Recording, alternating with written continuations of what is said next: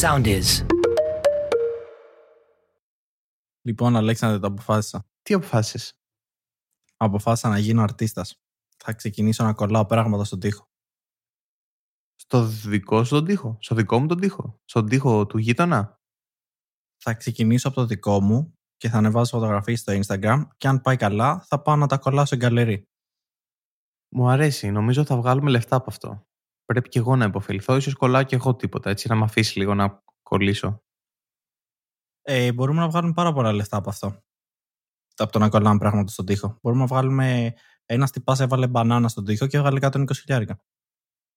Ωραία, γιατί εγώ κάτι τύπους που έχω δει που κολλάνε διάφορες αφήσεις στους τοίχους και στι κολόνε, τους κυνηγάνε και παίρνουν πρόστιμα. Εμείς τα βγάλουμε; Ναι, αν το κάνεις σε δικό σου τοίχο και το πουλήσεις ως τέχνη, βγάζεις λεφτά.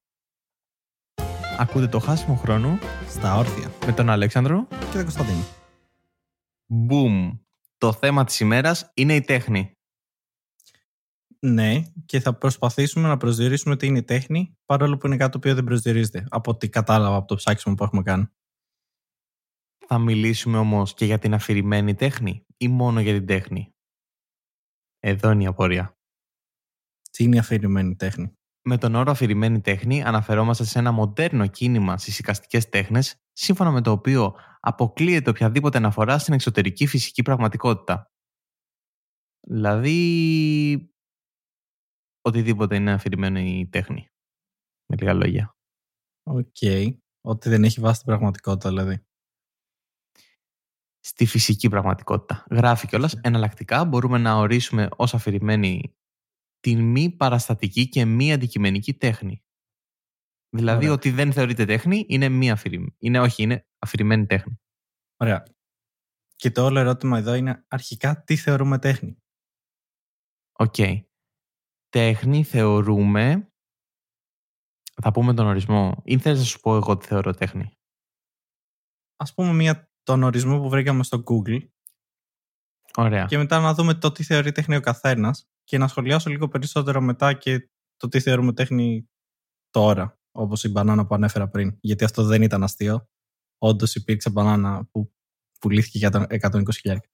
Λοιπόν, για να μην τους ζαλίζω με όρους και τεχνικές και ιστορίες, τέχνη γενικά θεωρείται ότι διεγείρει το νου και το συνέστημά μας. Δηλαδή, ό,τι μας αρέσει. Άρα το podcast που κάνουμε θεωρείται τέχνη. Αν προκαλούμε. Ναι, ναι, ναι, βεβαίως. Βεβαίως θεωρείται τέχνη. Ωραία. Άρα είμαι ήδη αρτίστας, δεν χρειάζεται να κάνω κάτι. Ναι, ναι. Απλά ναι. Ωραία.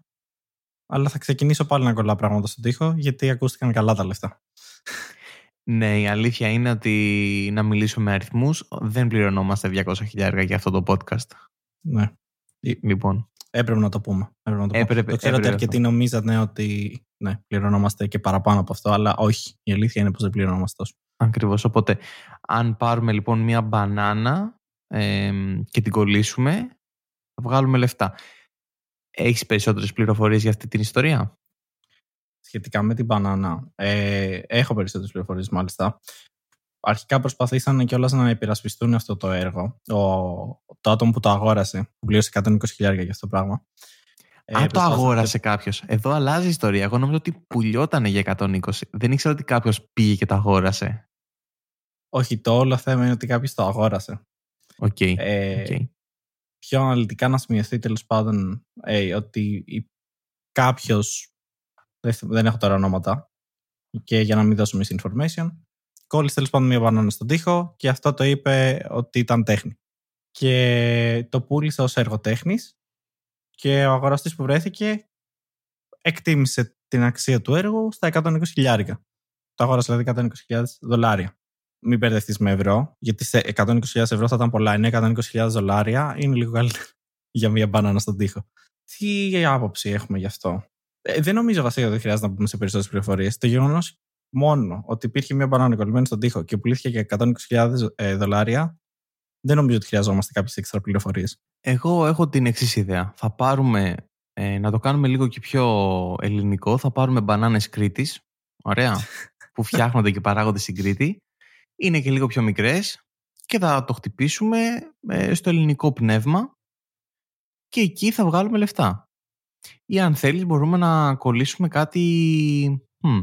να πάρουμε λίγη φέτα. Κάτι ελληνικό ρε παιδί μου. Φέτα, φέτα. Και θα πετάξουμε, θα πετάξουμε και λάδι, έτσι όπως πετάνε την πογιά που την κάνουν τώρα και γαλά την αφαιρημένη τέχνη που πιάνουν και το πινέλο και ξεκινάνε και πετάνε στον τοίχο. Έτσι θα, θα ρίξουμε και εμείς λάδι θα ρίξουμε, ελαιόλαδο. Μπράβο εκεί. Λοιπόν, θα χτυπήσουμε στο ελληνικό πνεύμα και θα βγούμε στο εξωτερικό και θα το πουλήσουμε ως ελληνική κατασκευή. Θα ίσως βάλουμε και ρίγανη, ας πούμε, από την Καλαμάτα και θα είναι έτσι ένα πιο, πώς να το πω, από διάφορες περιοχές από την Ελλάδα, λίγο Κρήτη, λίγο Καλαμάτα, ίσως πάρουμε και κάτι από την Αθήνα και θα το πουλήσουμε και θα γίνουμε εκατομμυρούχοι. Αυτό λοιπόν είναι τέχνη. Θα βάλουμε, θα βάλουμε μικρά παιδιά να, να βουτήξουν τα χέρια τους μέσα σε ρίγανη και να, για να βάλουν. Γιατί έχω δει ότι βάζουν τώρα και καλά ο δημιουργός βάζει τα παιδιά τους πούμε, να βάλουν το χέρι τους για να βάψουν και αυτά και τα πουλάνε ακριβά αυτά. Οπότε να κάνουμε και εμείς κάτι αντίστοιχο, να βάλουμε με ρίγανη ρε παιδί μου. Θα πιτσιλίσουμε εμείς το ελαιόλαδο, γιατί αυτό θέλει λίγο έτσι, το κάνουμε έτσι ομοιόμορφο και μετά θα βάλουμε παλάμες από μικρά παιδιά έτσι με ρίγανη. Και αυτό που έχουμε περιγράψει θα είναι στην ίδια κατηγορία με το ψυχό του Hitchcock. Αυτό θέλω να υπάρχει στο μυαλό των ανθρώπων, έτσι. Ότι θα είμαστε στην ίδια κατηγορία. Και εδώ είναι το παράξενο παύλα παράλογο της τέχνης. Το γεγονός ότι δεν, ότι δεν υπάρχει κάποιος προσδιορισμός με το τι θεωρούμε τέχνη και το τι όχι.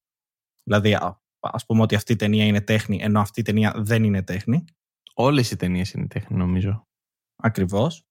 Ε, όπως και γενικά οτιδήποτε προσπαθεί είτε να προκαλέσει ε, είτε είναι όμορφο, ας το πούμε έτσι, κάποιος το εκλαμβάνει τόσο όμορφο, ένα πίνακα ζωγραφικής για παράδειγμα, ή μια φωτογραφία, ή ε, προκαλεί συναισθήματα, όπως π.χ. αυτό το υπέροχο podcast που ακούτε τώρα και σας κάνει να γελάτε και να περνάτε ωραία.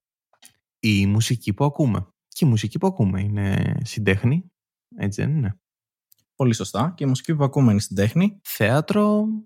Και όλα τα υπόλοιπα. Και γενικα η μουσική νομίζω είναι και το καλύτερο παράδειγμα ως μια τέχνη που γενικά μπορεί να αρέσει σε σένα και το ίδιο μουσικό κομμάτι να μην αρέσει στο διπλανό σου. Νομίζω είναι το πιο άμεσο που μπορώ να πω. Ω παράδειγμα λες τώρα. Ναι, ναι, ναι. ναι. Ε, νομίζω ναι, είναι ένα παράδειγμα το οποίο όλοι έχουμε έρθει αντιμέτωποι. Να στείλουμε ένα πολύ ωραίο τραγούδι στο φίλο μας και αυτός να μας στείλει τι χαζομάρα είναι αυτή που ακούει. Οπότε ή, υπό, ή το χειρότερο με τη νέα γενιά που ακούνε άλλα από τη δικιά μας γενιά και εμείς ακούμε άλλα από τη μεγαλύτερη γενιά και είναι χάσμα γενεών και είναι όλα τέχνη, τον πιάνει συνειρμό πιάνω το συνειρμό ότι είμαστε μεγάλοι γιατί λες ότι η τωρινή γενιά ακούει κάτι διαφορετικό από τη δικιά μας γενιά και αντιλαμβάνομαι ότι κάποτε ήταν η δικιά μας γενιά και δεν υπήρχε άλλη γενιά μετά από μας. Και κάπως έτσι κατέληξε το podcast αυτό σε ένα φιλοσοφικό podcast από το πουθενά. Εδώ ένα μικρό fun fact λοιπόν. Ε, υπάρχει ένα βιβλίο το οποίο λέγεται Devil's Dictionary το οποίο είναι ένα χιουμοριστικό ε, στην ουσία ε, λεξικό, να το πούμε έτσι, ε, γραμμένο από τον Ambrose Bierce. Έχω κάνει λίγο research στο σημερινό επεισόδιο.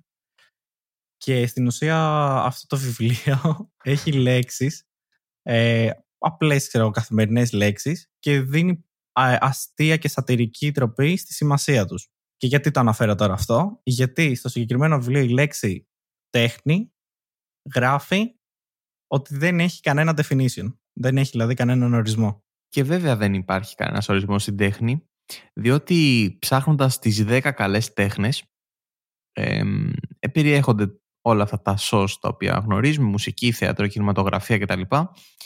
Και έχει 9 και στο 10 γράφει το εξής. Δεν υπάρχει ομοφωνία για την οποία μπορεί να είναι η δέκατη καλή τέχνη. Που σημαίνει ότι πλέον έχουμε φτάσει σε ένα σημείο ως ανθρωπότητα που δεν μπορούμε να ορίσουμε ακριβώς το τι είναι τέχνη και εδώ μπαίνει και η λογοκρισία που δεν θα το πιάσουμε σε αυτό το podcast γιατί θα με κόψεις. Δεν θα σε κόψω, δεν σε κόβω εγώ. Από το control μας κόβουνε. Επειδή κάνω εγώ το edit και είμαι εγώ το control δεν σημαίνει κάτι. Ακριβώς αυτό. Εκεί ήθελα να καταλήξω. Σε έχω κόψει εγώ ποτέ. ναι, Όχι. Ναι. Στα, στα αυτιά των ακροατών δεν σε έχω κόψει ποτέ γιατί δεν ξέρουν τι έχω κόψει. Ωραία. Πολύ ωραία. Χαίρομαι γι' αυτό. Κόβει την τέχνη. Και εδώ ήθελα να, να πω ότι με ποιο δικαίωμα κόβεις την τέχνη που προκαλώ και δημιουργώ εγώ. Όχι προκαλώ, δημιουργώ εγώ. Πού τραβάμε τα όρια; Οκ, δεν μπορούμε να τραβήξουμε στο τι είναι τέχνη. Αλλά όντως αυτό με τη λογοκρισία π.χ. που είπες, πώς περιορίζουμε. Γιατί είπαμε ότι κάτι μπορεί να αρέσει σε κάποιον και να μην αρέσει στον άλλον. Όπως είχα αναφέρει και στο προηγούμενο επεισόδιο, ότι είναι υπερεκτιμημένος για παράδειγμα ε, το χαμόγελο της Τσοκόντα, ο πίνακας. Θα πω τη δικιά μου καθαρά άποψη. Όταν αρχίζει και προσβάλλει ανθρώπους, όταν η τέχνη αρχίζει και προσβάλλει εισαγωγικά κατηγορίες ανθρώπων και στοχοποιεί ας πούμε, Δεν είναι όμως μια ελεύθερη μορφή έκφρασης και πιο συγκεκριμένα για να σπάσει ακριβώς αυτό το πράγμα. Δηλαδή, μέσα από τη τέχνη να μπορείς να πεις πράγματα τα οποία εισαγωγικά απαγορεύονται, δηλαδή να εκφράσεις τη γνώμη σου με, είτε μέσα από ένα πίνακα ζωγραφικής, είτε από ένα τραγούδι. Πολλά τραγούδια στη, σήμερα, είτε είναι rap, είτε είναι hip hop, και όχι μόνο δηλαδή, και pop και όλα αυτά, περιέχουν μέσα βρισιές ε, ναι, και ως, προ, ως προς πρόσωπα, δηλαδή δεν είναι απλά γενικές βρισιές, ok, θα, θα πω κάτι να βρίσω και όλα αυτά. Έχει πάλι λίγο μια παράξενη τροπή το επεισόδιο, είναι λίγο πιο σοβαρό από τις άλλες φορές, αλλά δεν πειράζει. Είναι ένα πολύ ενδιαφέρον θέμα. Έχω όμως το εξής παράδειγμα, το οποίο μ, σκέφτηκα μόλις τώρα και είμαι έτοιμος να σας το παρουσιάσω, λέγοντάς σου το εξής ότι αν εγώ έβγαζα ένα τραγούδι και επί πέντε λεπτά σε έβριζα ή έφτιαχνα ένα πίνακα εσένα και σε έκανα, δεν ξέρω, κάτι κακό ε, σε ομορφιά ή κάτι που να σε προσβάλλει, είναι τέχνη αυτό; Για τον πίνακα συγκεκριμένα λέγεται γελιογραφία. Ωραία. Και μάλιστα υπάρχει και στις εφημερίδες. Ακόμα και σήμερα βάζουμε ακόμα σκίτσα από καλλιτέχνες που έχουν κάνει γελιογραφίες. Επομένως, θεωρώ ότι είναι κάτι αποδεκτό από την κοινωνία. Ίσως τραβάμε τα όρια στο τι βάζουμε αυτή τη γελιογραφία να λέει. Δώσε μου άλλη μια προσπάθεια να πω ότι ίσως είναι τέχνη όταν έστω και άλλος ένας πέρα από τον δημιουργό του αρέσκεται σε αυτό, τη δημιουργία, αυτή τη δημιουργία. Δηλαδή ότι αν εγώ έφτιαχνα ένα τραγούδι και επί 10 λεπτά σε έβριζα για παράδειγμα, αλλά άρεσε και σε άλλους 10 ανθρώπους, αυτό συγκαταλέγεται στην κατηγορία της τέχνης. Άρα, άρα στην ουσία είναι τόσο. Η έννοια της τέχνης είναι τόσο ανθεκτική που μπορείς απλά τα πάντα να τα κρύψεις πίσω από την τέχνη. Αυτός ο κανόνας το έστω και ένας να του αρέσει αυτό, τότε είναι στην τέχνη. Άρα αυτό το κάνει κάτι ελεύθερο να κυκλοφορήσει εκεί έξω. Δηλαδή, μπορούμε εμείς απλά να ξεκινήσουμε να χαιτάρουμε και αν βρούμε και κάποιον ακόμα ο οποίος ακούσει το hate μας και συμφωνήσει με αυτό, τότε είμαστε εντάξει, είναι τέχνη αυτό. Γιατί προκαλεί συναισθήματα. Και είπαμε ότι η τέχνη, ε, ακόμα και τόσο γενική που είναι η έννοια, έχουμε σε εισαγωγικά συμφωνήσει ότι αν προκαλεί συναισθήματα, είναι ένας από τους παράγοντες το οποίο θεωρούμε τέχνη. Δεν ξέρω τι να σου πω. Ε, Δεν ξέρω τι να σου απαντήσω διότι δεν είμαι ε, δικαστής και νομίζω ότι ένα τέτοιο θέμα είναι αντάξιο να πάει στα δικαστήρια. Όπως λοιπόν ένα συμβάν που έχει ιδιαίτερο ενδιαφέρον ε, που πήγε να πάρει μια τροπή προς τα δικαστήρια όπου τον Ιανουάριο του 2018 ε, η Λάνα Del Rey, γνωστή τραγουδίστρια, είπε πως η Radiohead, το γνωστό συγκρότημα, την μηνύουνε ε, για το τραγούδι της ε, Get Free, του τότε δίσκου της, ε, ότι έχει πάρα πολλές ομοιότητες με το τραγούδι Creep του 1992, των ε, Radiohead.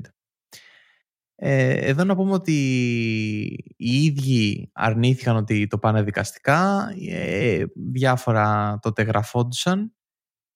Η ηρωνία στην όλη υπόθεση είναι ότι όταν είχε κυκλοφορήσει το 1992 το τραγούδι των Radiohead, τότε είχαν κατηγορηθεί για λογοκλοπή για το τραγούδι αμ, The Hollies που είχε βγει το 1974. Δηλαδή πάμε ακόμα πιο πίσω και το τραγούδι λεγόταν The Air That I Breathe. Ο αέρας ο οποίος αναπνέω. Και πάμε σε ένα άλλο κομμάτι. Από το πώς μπορούμε να... Αυτό το έκλεψε ο άλλος από μένα, δηλαδή τα πνευματικά δικαιώματα και όλα αυτά. Και πόσο original μπορείς να είσαι όταν η τέχνη είναι κάτι τόσο παλιό που νομίζω ότι πλέον απλά δεν ξέρω κατά πόσο ισχύει το έκλεψα από τον άλλον όσο το εμπνεύστηκα από τον άλλον. Εντάξει, και okay, κάποιες περιπτώσεις ναι, σίγουρα μπορείς να κλέψεις, να κάνεις κυριολεκτικά αντιγραφή. Ε, αλλά πώς διαχωρίζεις την αντιγραφή με το εμπνεύστηκα από εκεί; Νομίζω ότι ένα από τα συσσαγωγικά μότο όταν μιλάμε για την τέχνη είναι ότι δεν υπάρχει παρθενογένεση. Δηλαδή δεν είναι κάτι το οποίο βγαίνει από μηδέν. Ε, όλοι όσοι ζωγραφίζουν, γράφουν μουσική, κάνουν podcast, καλή ώρα, όλοι είναι εμπνευσμένοι από κάποιον άλλον. Όλοι μας ακούμε κάποιον άλλον, όλοι μας, ε, δεν ξέρω, βλέπουμε κάποιον άλλον και τα αλλάζουμε, διαφοροποιούμε, παίρνουμε ιδέες και φτιάχνεις μετά ένα δικό σου. Ωραία, άρα αφού λοιπόν τώρα έχουμε φτιάξει το τι επιτρέπεται και το τι όχι γύρω από τέχνη και στην ουσία ό,τι μπορούμε να καλύψουμε πίσω από το όνομα τέχνη επιτρέπεται, τελικά εγώ μπορώ να το κάνω αυτό με τη φέτα. Αυτό με τη φέτα μπορείς, γιατί έχεις εμπνευστεί από αυτόν που το έκανε με την ε, μπανάνα. Ωραία. Άρα, το πλάνο μας ισχύει. Και εκεί, εκεί ήθελα να καταλήξω το όλο επεισόδιο. Δηλαδή, κάναμε ένα ολόκληρο επεισόδιο για να πω ότι δεν μπορεί κανένας να με κοροϊδέψει και θα πάω να κολλήσω μία φέτα στον τοίχο, θα ρίξω λίγο ελαιόλαδο, θα βάλουμε να κάνουν εκεί πέρα και μερικά με χέρια εκεί ε, πινελιές με ρίγανη και θα το πουλήσω για 200.000 γιατί ο άλλος έχει απλά μία μπανάνα, εγώ θα μπω σε ολόκληρο κόπο να στηρίξω τη φέτα, να ρίξω το ελαιόλαδο, γιατί τη φέτα, κύριε, πώς θα τη στηρίξεις; Δεν είναι εύκολο να στηρίξεις μια φέτα. Και θα πεις ότι είναι φέτα, δεν είναι άσπρο τυρί. Και δεν μπορεί να πει κανένα τίποτα. Τέχνη, κύριε. Τέχνη. Και μην ξεχάσετε να βρείτε το χάσιμο χρόνο στα όρθια στο Soundis, Spotify, Google Podcasts και Apple Podcasts. Ήμουν ο Αλέξανδρος. Ήμουν ο Κωνσταντίνος. Και, και αυτό ήταν ένα χάσιμο χρόνο στα όρθια.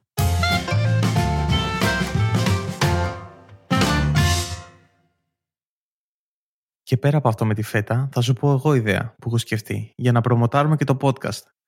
Και είναι τέχνη. Θα βγαίνουμε λοιπόν, πώς βγαίνει ο παλιατζής, έξω και φωνάζουν όλα τα παλιά μαζεύω. Θα βγαίνουμε εμείς, θα πάρουμε μια μεγάλη τουντούκα και θα βάζουμε να παίζει στο repeat διάφορα επεισόδια μας. Και θα κάνουμε promote και όποιος μας πει κάτι θα πούμε είναι τέχνη. Πάρ το, άκουσέ το. Στον τατσούνι πάνω Ακούτε, ακούτε το χάσιμο, χάσιμο χρόνο, χρόνο, χρόνο. Στα όρθια, όρθια, όρθια. Έτσι ακριβώς.